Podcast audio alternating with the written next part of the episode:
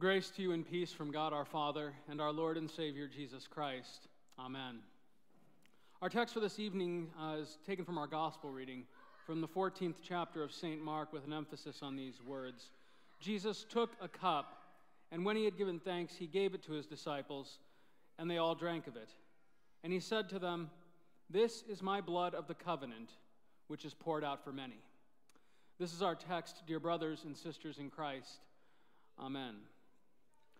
As St. John the Evangelist looked on at the crucifixion of his teacher and Lord, the only one of Jesus' disciples who was present there during his death, he recorded this particular detail after the moment in which Jesus bowed his head and gave up his spirit. He wrote, One of the soldiers then pierced his side with a spear, and at once there came out blood and water. Witnessing this event, no doubt these words of Jesus from the previous night were still echoing in the apostles' mind. This is my blood of the covenant, which is poured out for many. Jesus spoke these words at the Passover table with the twelve, mere moments after predicting that one of them would betray him. Indeed, this was one of a series of curious details about that evening which St. John the Evangelist would likely spend the rest of his life mulling over. When he would later write his account of the Holy Gospel, which focuses not specifically on the chronology of Jesus' life, but rather on his person and godhood as well as his teaching, uh, John, interestingly, did not include those words which are recorded in Matthew, Mark, and Luke the words which you hear each time your pastors preside over the sacrament, which we refer to as the words of institution. This is not, however, to say that John denied these words or that he thought them unimportant. John goes to great pains in his writing to elaborate on what exactly Jesus meant when he issued the supper to his disciples on that night in which he was betrayed. From St. John, we hear constant references peppered throughout his gospel to the sacrament of the altar. In fact, I do not think it an unfair statement to say that the Lutheran Church derives much of its sacramental theology specifically from John. His gospel is seasoned throughout with the imagery that draws us back to the Holy Eucharist. We have heard these images all throughout our Lenten series. At the wedding at Cana, Jesus commanded wine to be drawn from the water jars, which were used for purification rituals. Jesus promised living water to the Samaritan woman at the well, which she might drink of and never be thirsty again. Jesus explained to his disciples and even to the Pharisees that he is the very bread from heaven, comparing his flesh to the manna with which God gave Israel to eat in the wilderness. He calls himself the grapevine, to which one must remain connected in order to have life. And most directly, we hear him teach that people must eat of his flesh and drink of his blood if they wish to partake of eternal life.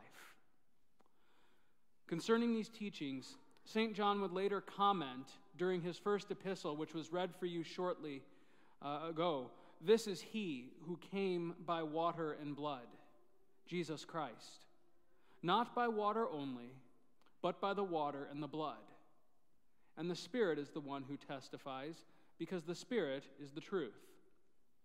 For there are three that testify the Spirit, the water, and the blood, and these three agree.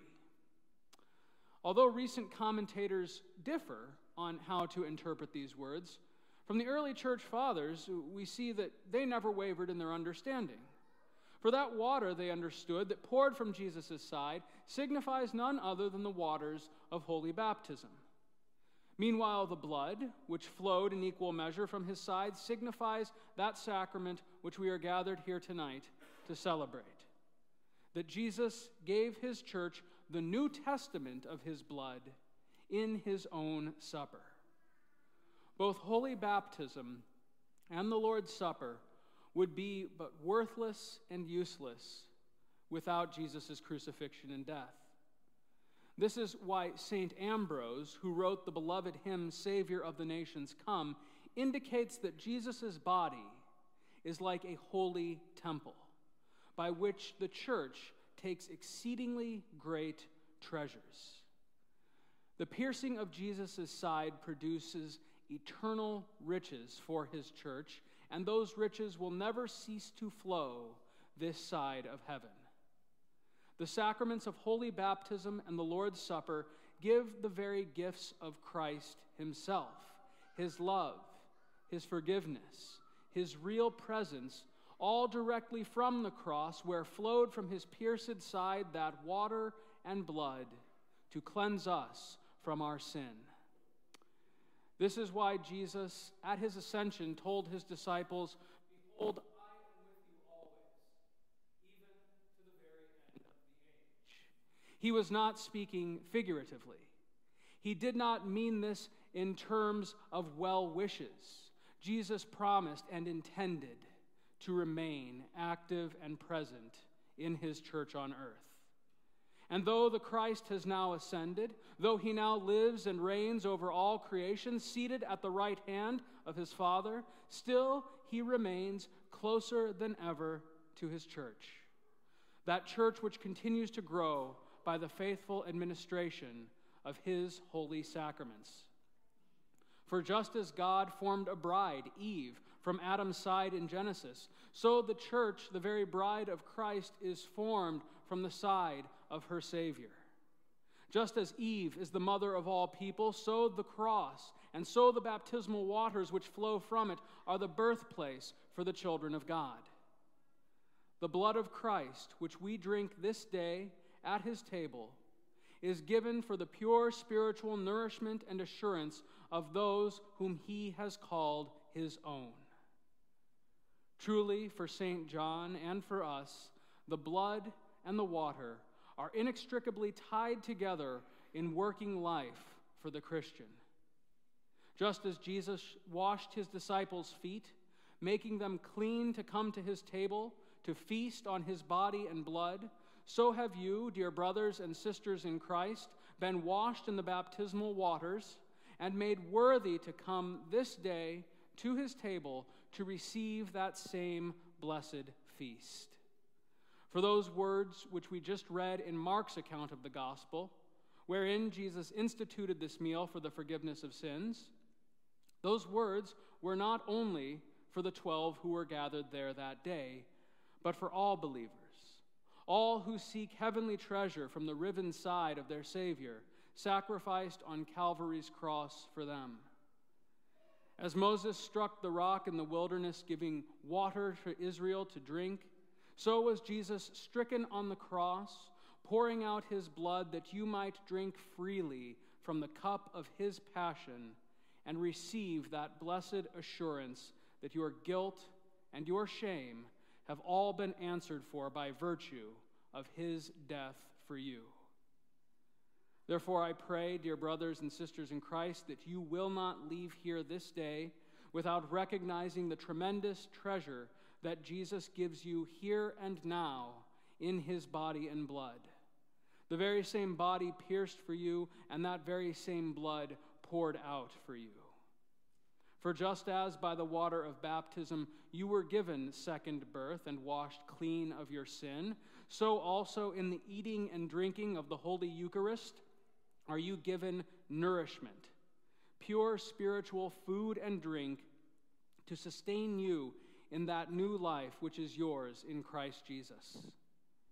Eating and drinking of his body and blood, you are made partakers of the whole estate of Christ. As he died upon the cross, so have you died to your sin. As he is risen from the dead, so will you rise with him to celebrate the Easter victory in the resurrection of the flesh. All these treasures have been promised to you in his gracious invitation take, eat, take, drink. And so you are invited. You are made worthy, worthy to come again. You who have been washed clean by Christ, your robes made dazzling white as you recline again at his table. Behold the water and the blood poured out for you from the altar, from whence your God gives such lavish gifts to his children. Come again, eat, drink, and receive the very food of your salvation. In Jesus' name, amen. May the peace of God, which far surpasses all understanding, guard and keep your hearts and minds in this same Christ Jesus unto life everlasting. Amen.